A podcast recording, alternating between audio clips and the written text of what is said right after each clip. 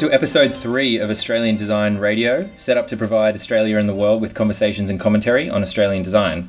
I'm Flynn Tracy, and with me is Mr. Matt Leach. Say hello, Matt. Hello. Okay, third show, guys. We're getting a little better at this and definitely having fun. So far, there are two episodes available. The first with Frankie Ratford of the Design Kids, and the second with Chris Doyle of Christopher Doyle and Co. And the luck keeps rolling, so we've got a special great guest with us tonight, and lots to talk about. So let's get stuck into it. Our special great guest, wow, that's like a real emphasis. I could have kept going. Is, you could have kept going. Is Kevin Finn. We're very lucky to have Kevin. Hello, Kevin. Hello. So, Kevin, if um, anyone who doesn't know, he obviously runs the Sum of and also Design Nerd. Kevin, what we normally do is we ask you to sort of tell us what you do. Sure. And you, um, you can take that however you want to take it. I do professional podcasts. I, um, no, I I would refer to myself as a designer, communications designer, and I probably mostly specialize in identity, brand identity design, but also do writing, publishing, and um, various other sorts of things. But yeah, that'll be my main area. Brilliant. Now, you might have heard on our last um, podcast with Christopher Doyle, uh, he left a question for you. So the question he left you to put you on the spot mm. is do you prefer working for yourself? And I'll just also add, he probably thinks you're going to say yes. and and if you do, then he'd like to know why. Wow. Um, well, I guess one way to, to yes, it's a, it's a, it's a good question. I guess one way to to put context around this is that for 12 years I've worked for other people, and for the last eight years I've worked for myself. So there's a good balance on both experiences. I think the the answer would be yes, I prefer working for myself, but there's a caveat on that because it's it's actually a lot harder working for yourself because when you run your own business you're not just showing up to work every day designing. You're you're doing admin you're doing new business you're doing account management you're doing strategy you're doing design you're doing research. You know it's it's everything. You're doing your tax returns. It's, it's the whole thing but the upshot is that I can pretty much take the business where I want where I want it to go uh, when you're working for somebody else, and I mean this with the greatest respect, they sort of own you you, you show up, you do what you're required to do. If they're depending on the company, if you're working with a client that you either disagree with or don't like or have a falling out with, you can't really go on and end that relationship because the company says, "I don't care, just do the job. Do the job." Yeah. It's they're they're paying for your salary, they're paying for our overheads, and we like them. I don't care if you don't like them some companies will listen to you and go, "Oh, okay, you're having a, a difficulty with that client. We should explore this, and, and maybe we should maybe resign that client." But when you're working for yourself, you you're in the position to um, make those decisions really quickly, uh, and you can actually make those decisions before you even engage a client. So I tend to find the right fit for my clients to make sure that philosophically, ethically, creatively, we're all sort of on the same page before we start. Yeah, I guess I mean if we look at your client list, it's um it's a pretty pretty amazing client list. I mean, I think of well, De Bono Institute. Is it De Bono Institute or it's De Bono Global? Global, yeah. Right. I mean, that's that's an amazing client. And how did how did you end up working with them? That's interesting because um, I had uh, for one of my personal initiatives, Open Manifesto, which is a design publication. Uh, in that publication, I, I explore the relationship design has with social, political, cultural, economic issues, and I wanted to expand who was in that, not go to the usual design um, people. And in issue two, I um, I was incredibly fortunate to get Edward to to, to write a piece for me on that. So I, I made contact with Edward in t- 2005, I think. How did how did you do that? You just sent him an email, or? Uh, yeah, I, I found out who his sort of contact was in Australia, um, sent them an email, and uh, since became quite friendly with, with that person. They is hilarious. They said, um, "Okay, what are you what are you going to be doing?" I was at Saatchi's at the time, Saatchi Design. So, what are you going to be doing tomorrow at twelve o'clock? And I said, I'll, I'll, I'll, be at the desk. Great, well, I'll give you a call tomorrow. Okay. So I'm at my desk at. At twelve o'clock, bing phone rings and this individual calls me up, uh, Julia, her name is, um, and says, "Hi, Kevin. This is Julia. said we're going to give you a call today. Yeah, cool. So um, can you talk for a few minutes? Yeah, sure. Okay, here's Edward. oh wow! and he goes, "Hi, uh, what, what are we um, what are we talking about? What would you like to do?" And I, on the spot, had to say, uh, "This is Open Manifesto. This is what we're doing." And, oh my god! And he said, "Yeah, okay, that sounds good."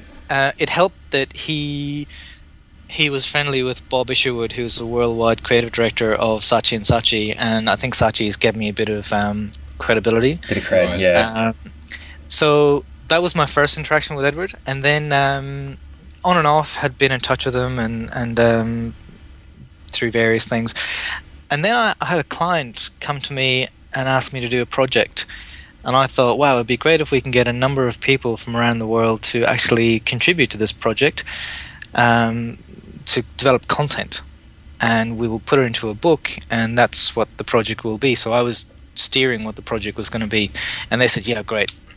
so I started that, and I, I contacted um, De Bono Global and said, would Edward be interested in writing a forward for this project?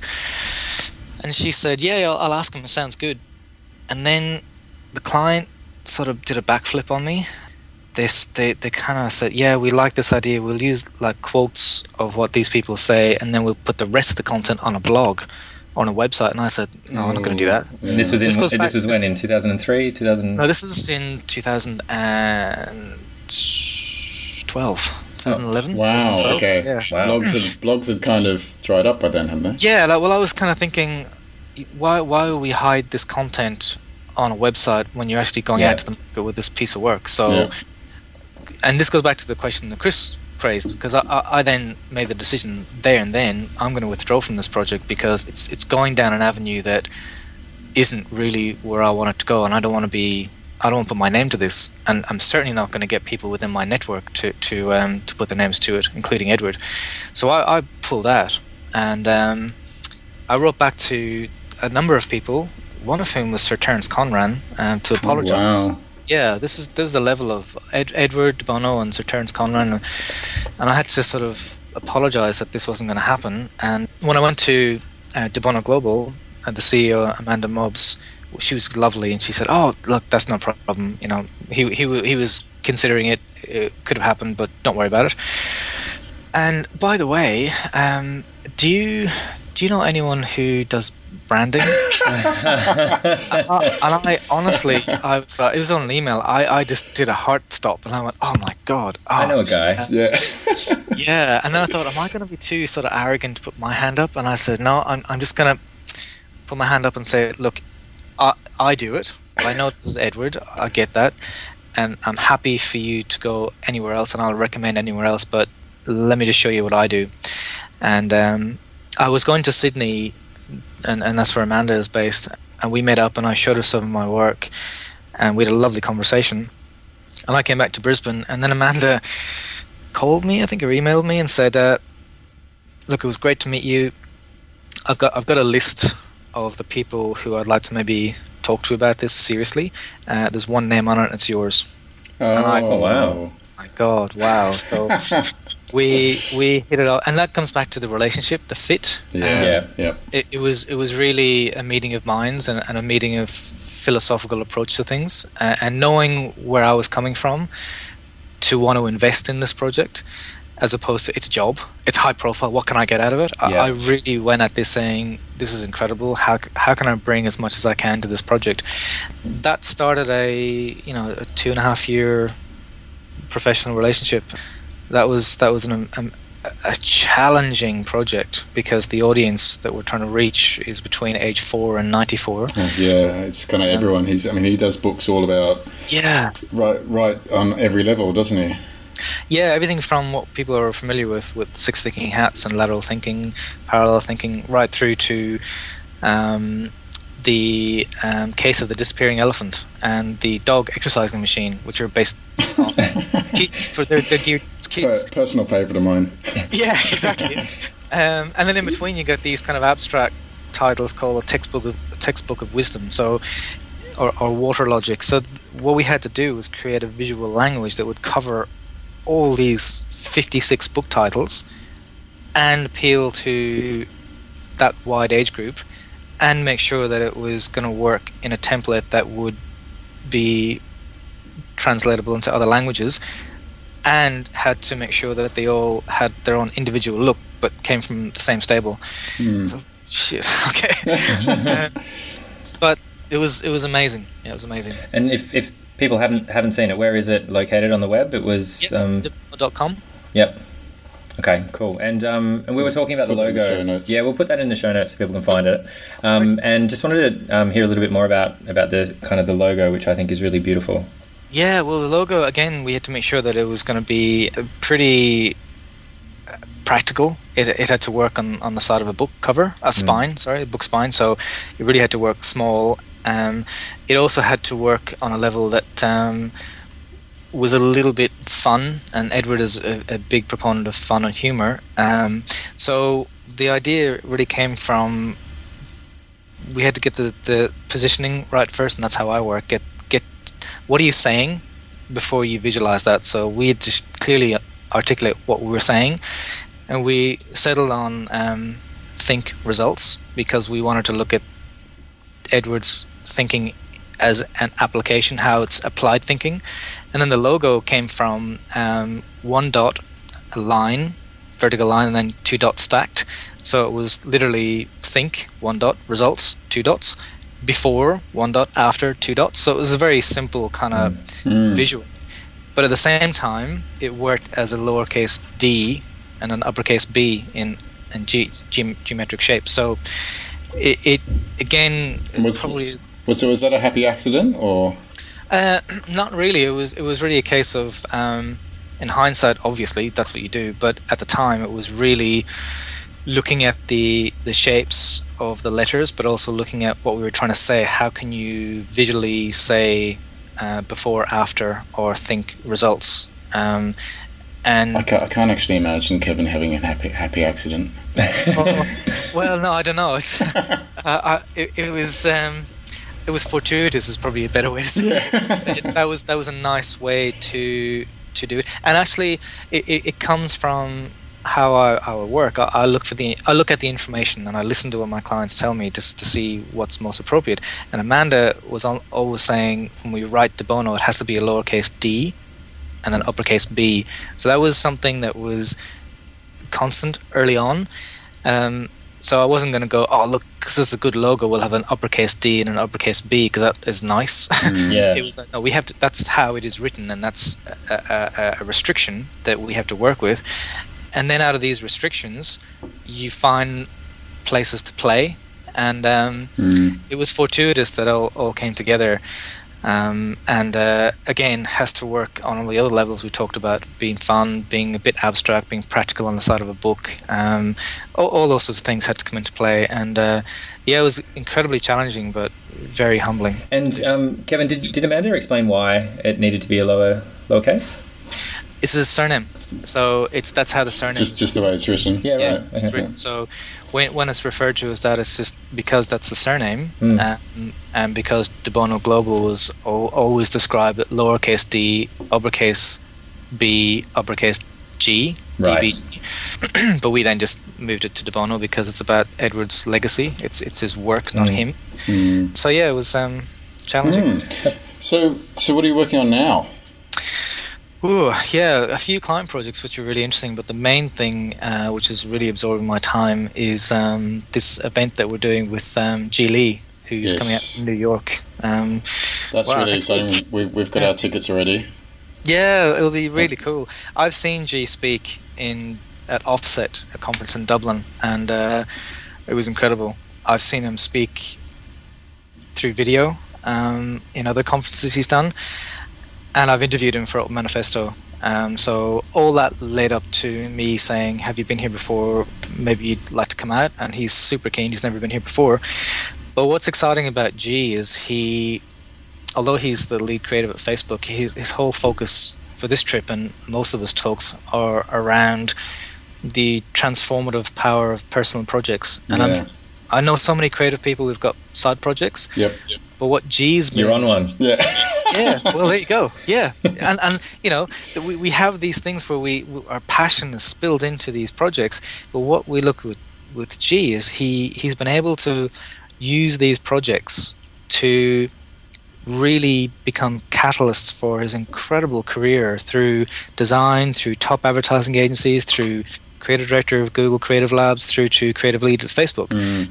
And it's all been a result of his personal projects. Well, so that's Uh, in, that's interesting, Kevin, isn't it? Because I, I wouldn't have known Ji Lee at all if it wasn't for his Yeah. side projects. Exactly. Yeah, absolutely. You know, I don't see. I mean, Facebook. You know, it, design is for the masses, so it's Yep. you know it changes constantly. It's quite famous for reinventing itself and moving things around, even if kind of Yep. it annoys users, and, Yep. which is which is fine because it's what it does. That's that's Yep. okay. That's Facebook, and they Yep. kind of own that that space. You know, Twitter hasn't changed in five years, and I love Yeah. that too.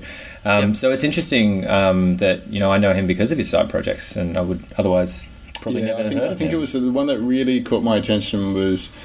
Uh, I'm going to get the name wrong. It was the word balloon. the chat Bubble bubbles. Yeah, Bubble the Bubble Project, and that that was amazing. And hopefully, I'd, I'd love to ask him, or hopefully, he may talk about it because I know he did that in in New York. Yep. But then it spread really, really Yep. quickly, um, almost overnight to London, Yep. Sydney. Um, uh, it was seen everywhere. Was was that him pushing that, or was that almost an organic? No, it uh, it sort of exploded pretty quickly as a result of a small post on um, boingboing.net, the, Yeah. the blog of the time. That's that's where I saw it. Yeah, and um, it went from something very small to massive awareness, and then as a result of that, and the way the way Ji works on a lot of his projects, he he likes them to be participatory. So he he wants to get movements within other people to to be involved and take it to other places, not you know physically, but just generally where where the uh, project might evolve. And he then um, on his website, I think, said download the um, template and do it yourselves and wherever you live. And Oh, then wow. it moved to all these other cities around the world where people just ran with it. Um, So it wasn't him orchestrating it. It wasn't him saying, you know, like a Banksy, I'm going to show up in, you know, High Israel. Yeah, yeah. Just, sort of just do something, and all of a sudden, oh my God, Ji's been here. There's a bubble on. it, it wasn't that. It just it happened that people really connected with the way they can create a public dialogue around advertising in such a simple way that allows anybody to engage with it. Yeah, and that, that's the beauty of it. I was I was in Bristol just over Christmas, and I literally it's still you can still see them on the streets there, Oh wow! and um, and that's you know that's just I mean how many years ago was it? It was Ten. 10 years ago. Wow. Yep. And it's still still being used as a kind of way to Yeah. almost ad bust, I guess. Yeah, and it comes from a simple idea and a passion that he had, and, and he did it not because of what happened in the end. He did it because it was a reaction to where he was at the time and, and in his life and his career, and he needed to do it as a personal project to um, shake off the shackles of working in, in the advertising world at the time. So it, it was never really set up to say, "Oh, if I do this, I'm going to get attention," or "If I do this, it's going to create some something that I want." He did it purely out of personal expression, and that's what you'll find with Ji's work. Much of what he does is so connected to his personal philosophy and his personal desire to put ideas into the world, and the way he does it, it leaves the door open for other people to get involved. Yeah. Um, That's really lovely. And he will talk about the Bubble Project, I'm sure. Uh, Oh, and if he doesn't, I'll talk about it in the, in the interview. yeah, great. This- yeah. I I'll mean- say, Matt in the audience. has a Yeah. Yeah. the folks from ADR would love to know. Yeah. yes, yes. The, um, I'm it's doing tomorrow night, Ji. Can you go on ADR? Yeah, exactly. Yeah. Oh, yeah. Hey, Please. yeah. That's a good idea. Yeah, okay. Um, needing to do it, like I'm just, I want to pull up on something you just said, like this idea of a passion project and needing to do it. I mean, i- if anyone, you've got lots of passion projects yourself that you've you've managed to get off the ground and run. Like you talked about Open Manifesto before, but Design Nerd in, in itself is a bit of a passion project, isn't it? Yeah, it was funny. I was talking to my, my wife about this last night, and I think I've made a distinction between Open Manifesto, which really was a, a, a personal project, a, a personal need to explore the field that we're in, and also to, I guess, supplement my desire for knowledge that I wasn't getting in day to day practice. So that was a, a personal investment in my knowledge. Um, and one of my personal philosophies is there's wisdom in learning, and that's a real, I guess, um, uh, manifestation of that. With Design Nerd, having done Open Manifesto for so long, I thought I really want to look at Design Nerd more as a business initiative. And again, comes back to Chris's question. Working for myself, I could make that call and say, okay, it's a risk, but let's see what would happen if we created a product. Yeah. And, and let's see what will happen if we created s- sort of a platform around that. And could could that be a business model? So it it is a probably a personal passion, but it's more of a business initiative. Right. Um, hasn't yet become um, financially viable, but that's okay uh, for the moment. It's not paying for your boat yet. It's not, no. No. Okay. But so, uh, and but the, the reason again is that pretty much like Ji, Open Manifesto was born out of my need to do something uh, as a response to where I was at in my career, and Design Nerd came from a response to what I felt I might be able to contribute back into education. Uh, whereas Open Manifesto is about knowledge and exploration and, and learning and, and stuff, and there is an educational aspect to it. It's more about knowledge, I guess. And with Design Nerd, I thought, well, maybe we can go there and, and create a much wider education focus. Yeah. Yeah, and let's um let's let's talk about exactly for those who may not know they should do by now, but you know um, many people may not know. Take us through how Design Nerd is is doing that because there's a physical version of Design Nerd Yep. and there's also um, this app. So yeah. But it's also bigger than that as well, isn't it? It's almost like a. Um, it's it's now become almost a business in itself as well, hasn't it? I'm hoping so. Well, the the I've got the blueprint for that to happen, and it's going to take a, a lot of a lot more time and investment and promotion to So get it to where it to tomorrow or something. we'll see. Uh, but I, I do I do see it as a a real focus to become self-sustainable, um, and then that could well replace some of the clients that I work with as as a, a sort of a revenue stream. But the reason why is that my passion really is to get as much knowledge and help and tools for the creative people in our community to be able to reach their goals or to get edu- education in, a- in a different format that will supplement their traditional education or to really celebrate the design enthusiast. That's where Design Nerd comes from. Um, and to answer your question quickly, Flynn, Design Nerd started as a printed tin or printed cards. There was a, a trivia game called 100 Plus, and it's around um, graphic design trivia. Pretty sort of simple idea, but I thought it'd be more interesting if we got some of the most respected designers in the world to give us their questions. And I created a signature volume format for certain um, designers, one of which is Stefan Sagmeister, and one of which is um, Steven Heller with Lita Talarico. So I was incredibly honored and humbled that, that they came on board with that project. And it turned out that the because of the print format, the game is more for the advanced player, I guess, and you sit with a group they of are people. challenging questions. Challenging questions because the format the format hasn't been set up with multiple choice or hints or anything, so it is sort of question answer.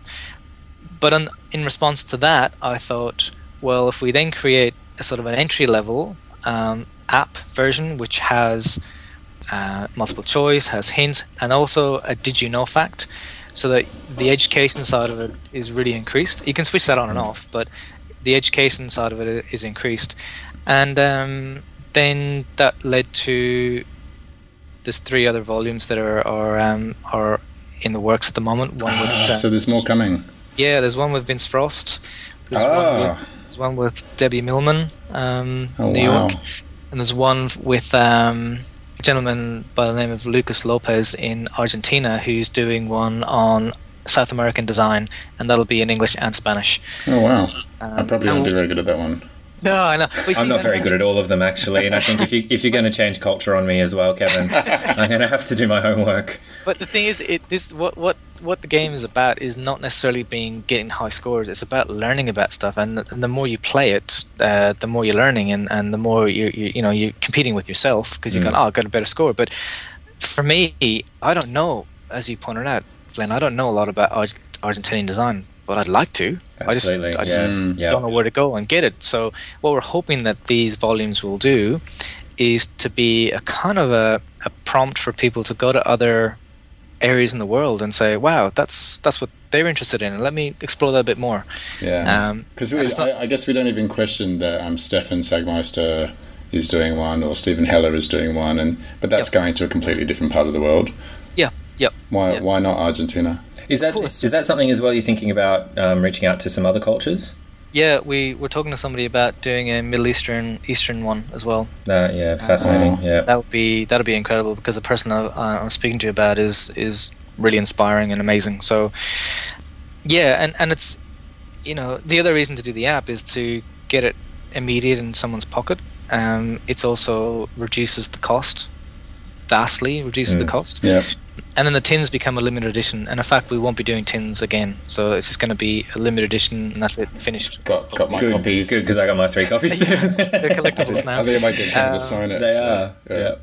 but then out of that i thought well now let's let's see because we've got these amazing people that are engaging with design nerd and we've also got these incredible people engaging with open manifesto maybe we'll just make that live event and i've interviewed Ji for the upcoming issue of open manifesto 7 which also includes Ah. edward de bono So this is And, how it um, all comes together. yeah, yeah. So you can see that these, whatever you want to call them, personal or you know, project initiatives or personal projects or business initiatives, they're all now coming full circle, and I'm trying to leverage all of them off each other to provide what I hope is really value to the community that I'm part of. Um, after 20 years as a practitioner, I'm really now f- very much excited about trying to pass as much as I know on to people or use the networks and, and the people that I have to pass something on to, to our community. And that's all kind of coming to the education side of it too. So it's something that I'm I'm really super, super passionate about at the moment. So so just to jump back a little bit to Open Manifesto. So you gave the hint that maybe it's not it's not over, is it? It's No, not at all. We we have um, the business model is going to have to change on that because um, it's too slow at the moment. I run my own practice. Uh, I'm- doing design nerd now as well. I run a studio myself, and I've got an assistant two days a week. So the volume of, of work that goes out of the studio is, is probably um, past my capacity. so I want to ensure that what we're doing with Open Manifesto gets content to people quicker. Uh, so the first move is that we're going to do ebooks to start with, and then probably print on demand to reduce costs and to reduce um, wait times and, and all that kind of stuff, and storage and stock. The second thing that I'm looking at doing is um, for the the upcoming issue, issue seven, is pretty much locked away. We're we're hoping to launch that in a couple of weeks, but the issues coming after that, we're thinking we're going to once we've got an interview done, we put it on the website, and maybe for a month, and then we put it into a sort of a, a storage place where once we've got everything done, we create a, an issue out of it. But we're going to get content up on the website as soon as we do it. so, because- so almost like an annual, I guess. Yeah, it's going to be uh, the way I look at it is probably we we put the contributions of the chapters on on the site as we do them, and then once we've got an issue sort of curated and done, which could take up to a year, usually takes about a year, eighteen months. Then that gets locked off as an issue, and then we produce it as an ebook uh, or on a print on demand, and then we move into the next issue. But we're getting content out more timely than I can Mhm. yeah, because I've been restricted by having to create a as my own restriction create content create an issue wait till everything's done and then publish it and that could be a year year and a half Yep. um, issue 7 took longer because of personal reasons and uh, that that was just I, I didn't have any space to, to do it for about a year um, yeah so I was delayed quite a bit and I don't want to be doing that to the contributors and I don't want to be doing that to the readers so I- I've really Mm. looked at that I think um, Matt might be thinking the same thing as me. But we're wondering, um, do you consider something like a crowdfunding platform, like Kickstarter or Pozible or something like that? Yeah, I, I, I thought about that as well. Um, but you'd kind of have to keep going to the community every issue, and people might get a bit tired of that. And also because an issue evolves as as we do it. the way it works is I set a theme, and the theme for the next issue is um, enlightened self-interest. So I'll set a Enlightened theme. self-interest. Well, Self. you're going to have to explain that more in a second, but keep keep going. um, so I I set a theme, and then I just carry on with the research that I do and places I look and books I read and things I come across go, oh, this is really interesting. That's going to fit really well with that theme. I'll research as much as I can about that person and then contact them and see if they'll do an interview or write something. And some people say yes, some people say no. And if we crowdfund that, it's like we might be doing. Here, here's a theme. We'll be doing about ten or twelve people. We're not quite sure who they're going to be. They Mm. could be someone big or not. Yeah. Yeah, it's Uh, a challenge. Yeah. Some money. Um, so that's that's something that I had thought about. But if you're I, doing, I will give you money, Kevin, if, you, if you ever do. thank you. um, Five dollars or maybe maybe, Yeah. maybe six. Again, and again, with, with with Kickstarter, you got to say, well, what are the benefits of of certain tiered costings and stuff? And I think Kickstarter is amazing for a lot of projects, but probably isn't um, so appropriate for. A, Yeah, because that's that's so true. Because it's it's it's that's the whole. You have to keep on getting those different tiers, and yeah, Yep. that's almost as much work as Yeah, if not yeah. more than the actual project. So and you can do it as a one-off. Great, you can put a lot of time and effort and thought into it, but. If you do a, another issue, you're going to be offering the same kind of benefits, and after the third or fourth one, people are going to go, "Oh, okay, it- I'm just tired of it now." Yeah. Uh, I've got so I I've, think- got, I've got enough T-shirts. Yeah, with exactly. Kevin, with Kevin's face in it. Yeah, exactly. Yeah. Which, Yeah, they've got to be flippers and they're called fins. yeah. yeah, there you go. This is Australia. Uh, but look, it, it, it is something I thought about, but uh, I'm not gonna not gonna go there. I don't think. Yeah, it's interesting. Yeah, I've backed a couple of projects that have never come to fruition as well, which is a really interesting problem that I'm seeing happen a lot more. Some Yeah, Yeah. that's books and documentaries that remain remain Yeah. nameless for Yeah. the show, but three, four years. Yeah, Yeah, Yeah. yeah, and that's the thing. I, I think the way the Kickstarter really works is that when you engage in the community that that are supporting you, so it's a lot of work to, particularly with with uh, an issue about manifesto where it does take so long, and there is no real structured timing around it because Yeah. it's who I find, um, and um, it could be months before you hear anything back. And I'm like you, Flynn. I've backed stuff that I don't even know if it got produced. You know, it's like, oh, Yeah. that was, and then when it does get produced, go, oh, I forgot about that. It was like two years ago, and I, and I'm guilty of that with Open Manifesto, so I know what that's like, and it pains me to, to be in the same position that I'm just delaying things. Mm. But uh, I've made a conscious effort now to, to shift that model. So um, great. So t- tell us more about the theme. Yeah, the theme and self interest that came from an interview I did with Wally Olins in Kuala Lumpur in was it 2010 or 2008 for issue five, which is around identity, and um, he talked about corporations have self interest and people have self interest, but the notion of an enlightened self interest is somebody who's doing something for themselves where lots of other people benefit from. So Ji would be a good example um, where he's doing the bubble project for himself because he needs to do it, but then a, a whole movement of people benefit from that because they're able to engage in it.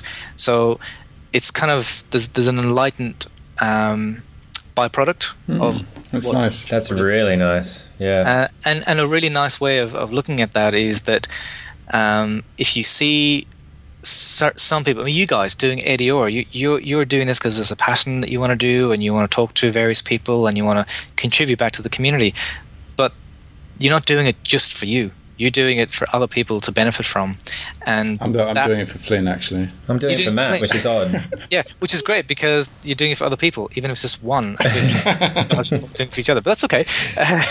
but and, and that's like, and, and I interviewed um, an amazing guy called Adam Grant, who's a, a, a Wharton professor, a, a professor at the um, Wharton Business School, and the book's called Give and Take, and he he's got a. Uh, and um, a really, it's the book is incredible about how there are givers in the world who just constantly give, uh, and then there's people in the world who are takers and just constantly take for themselves. Mm. But when you look at givers who are what he calls doormats, who just get walked over, and you know, there's plenty of them around. I- I've been that myself, where people abuse the kindness and abuse what you're doing. But then there's givers who who who are doing something for other people, and they're going to get something from it as well, some way along the way. And um, so I explore these themes to see who at the center of the theme or on the fringes of the theme can explore this theme as widely as possible. And I always try and bring it back to creativity or design or in some way or, or shape a connection to communications or design. Um, and another example is there's a, a guy that I've interviewed, Dan Everett, who's a, a linguist, American linguist, working with a Brazilian Amazonian tribe who may well be challenging how we think about the structure of human language. So, you know, we look at what we do as communicators, and, and language and and is part of that, and communications is part of that, culture is part of that, and that's where I get interested. Um, mm. So these things kind of happen organically, and um, the theme sets it up, and that's what Enlightened Self Interest is about. Wow. Okay. That's. I mean, God, there's so much to look forward to there. I I do want to point out that um, I'm actually coming along to the Ji Lee talk, and it's my wedding anniversary. Oh, so um, so this is my love for you and things you do, and and also I have bought my wife a ticket, so Oh. So I'm very caring husband. If you could get them yes. up on stage just to renew yeah, their vows, that would be. Gonna have fantastic. to say, yep. Special announcement. Just, no, just with a speech bubble above you both saying, I, I do. yeah. She would murder me.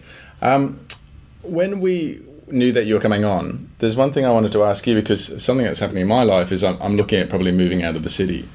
Um. And I wanted to, I've been talking to a lot of designers about who have done that yep. um, and just what it's like to be a designer living outside of the big smoke, as Christopher yep. Doyle called it. Um, yep. And I know you've done that yeah. in, in, in probably a bigger way than anyone has done because you literally went to the outback. Yeah. Um, I, decided to leave um, Saatchi Design, which, as Chris pointed out, it's um, we had about six people in the team, but it was connected to the agency of about 140, and then connected to a network of about 10,000 people in Saatchi's. It was in Sydney, six million people, and I left there as joint creative director to go to Kununurra. It's a town of 6,000 people. Nearest urban hub is a one-hour flight in any direction, nothing much in between, um, and it's a ten-hour flight from from Sydney. So it was really the extreme opposite of where I'd been for seven years. Um, everyone that I told at the time that I was doing this, well, no, not everyone, a lot of people looked at me and thought, you crazy. What are you doing that for? I mean, this is just nuts. And um, I guess also you were probably at the, well at that point. You, it was seen that you were at the top of your game and yeah, doing yeah. Some, doing some major clients and yeah, people were saying, "Why are you going to walk away from Saatchi Design, doing what you're doing?" And you know, and I just went, "Well, because I'm going to follow my wife because you know I respect that she wants to go and work with Indigenous people in this particular area, so I just going to make it work my own way, and I don't know what that's going to be, but mm. I'll try." But what happened was. Um, you you really you, you discover where your comfort zone is, and you discover getting comfortable being uncomfortable. If that makes sense, um, particularly in the extreme nature of what I did. Um, f- for me, it was important to um, contribute to where I lived. So people were saying to me, "Oh, you're going to go to Kununurra? Wow, you know, do a really good logo for the fish and chip shop." and laugh. they, but, they, they do need a good logo, actually. Yeah, but but for me, I said, well, if that's what I'm going to have to do, and that's where I'm going to be living, I want to contribute to where I'm living. So yeah. yes, I will do that. I will do whatever people think my talents or services can help them achieve. Um, Just a quick side note: Didn't you work on SBS branding while you were there? Yes. Yeah. so not really the fish and chip shop. Well, you know, I, I, worked on on I did the the identity refresh for SBS in the back of a house in Kununurra, and that's all kudos to SBS for saying we're happy to work with you no matter where you live. Mm. But at the same time, I did uh, an identity for a local restaurant. You know, which was the one of five restaurants in town, um, and probably one of the two that were upmarket restaurants. The other ones were either like a a fish and chip shop, an Asian sort of takeaway, and a Asian tavern. fusion. Yeah, so. Yeah. You know, it, it's. I did that. I work with um, local indigenous uh, organizations. Um, I worked on small stuff. I worked on larger stuff, and it doesn't matter what you're doing, but wherever you move to, my advice would be engage with where you are and try and work with the people who are there if you can. Um, I think really look at where you're moving and say, be very clear about why you're moving there. Um, and I think take take a back step from the city. And for me, the distance gave me a lot of perspective. And um, mm. I think also it, it the byproduct of it is, and maybe because the work that I do in some ways, um, it's made me. This might sound a bit strange, but it's made me feel like a bit of an outsider to the design community because I was changed so radically for those three years in in Kununurra that um, resources were a problem. I had to really be incredibly resourceful every day. Um, I had to ensure that all the work I was doing could be produced efficiently and economically because of the distance of, of major areas and also had to work with content that I wasn't familiar working with, which was um, indigenous content. Mm. So it, it really took me away from what might be the navel gazing of, of a city community of, of, of design and put me very much in an empathy scenario uh, and also having to find my own feet. And as a result, I remember coming back, uh, we moved to Brisbane and I went to the Brisbane AGDA Awards. They were, they were here.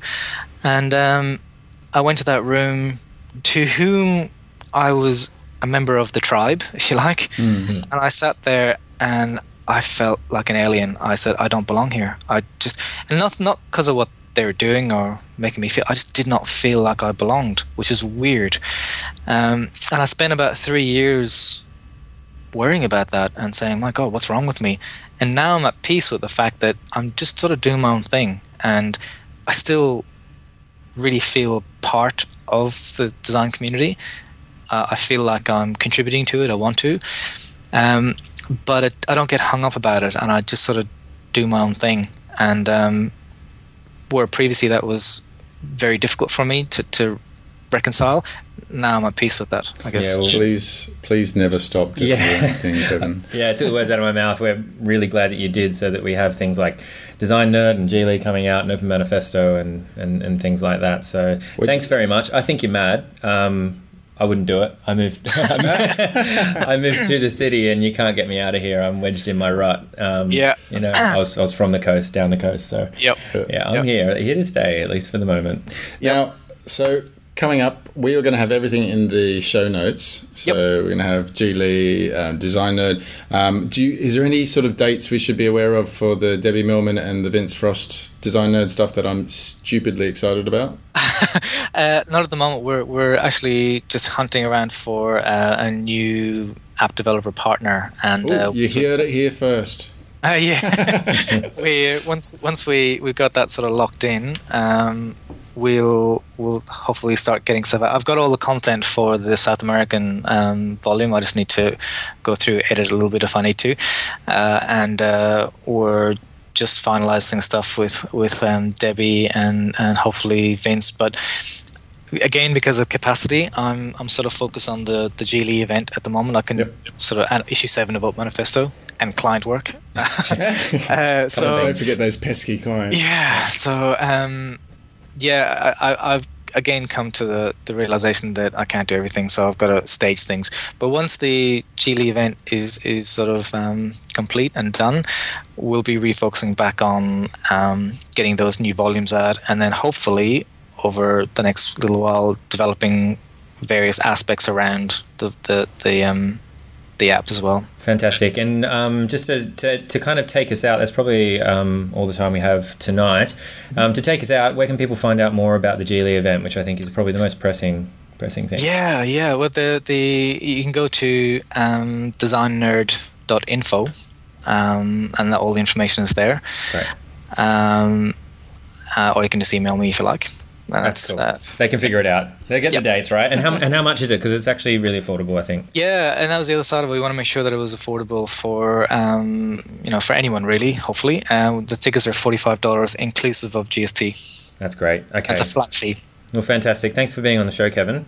Thank you. Thank you. I feel like we've come we've come full circle because I think the last two episodes people have mentioned you, Kevin. So now we've had you on. Oh, never, gosh. never have to talk about you again.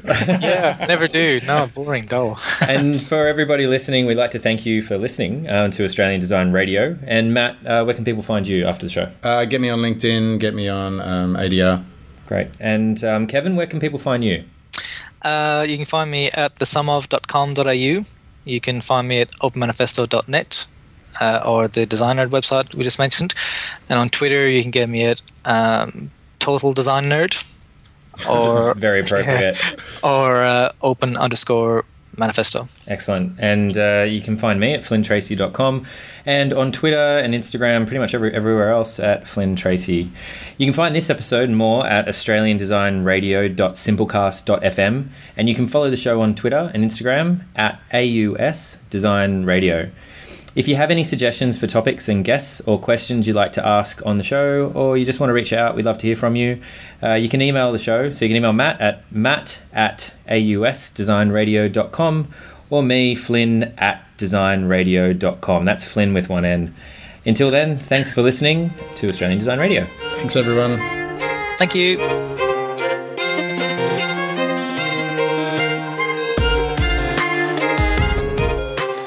Okay, bonus question time. We completely forgot to ask you to ask our next guest a question, Kevin. Yikes. Professional podcasting 101. So, putting you on the spot, kind of. Yeah. Do you have a question for our mystery special guest that's going to be on next week? And I, and what we might do as well, we might we might tweet this question out and see what see what some of our listeners or some of our new followers might think about the question. Okay. Uh, it's difficult when you don't know who you're asking the question to. is, it's isn't it? fun Yeah. because it can just be like a random kind of question. um, let me see. Well, let's go to what is your personal project or what is your ideal personal project to pursue? Perfect. Very nice. Let's Yeah. do it. Let's do That's it. kind of like a general. That's a general kind of could be anyone. that's good. And if they we- don't and if they don't have one, we'll we'll task them with um, with coming up with one. Well, if they don't have one, so um, is there a reason why they don't? Yeah, yeah. Get busy.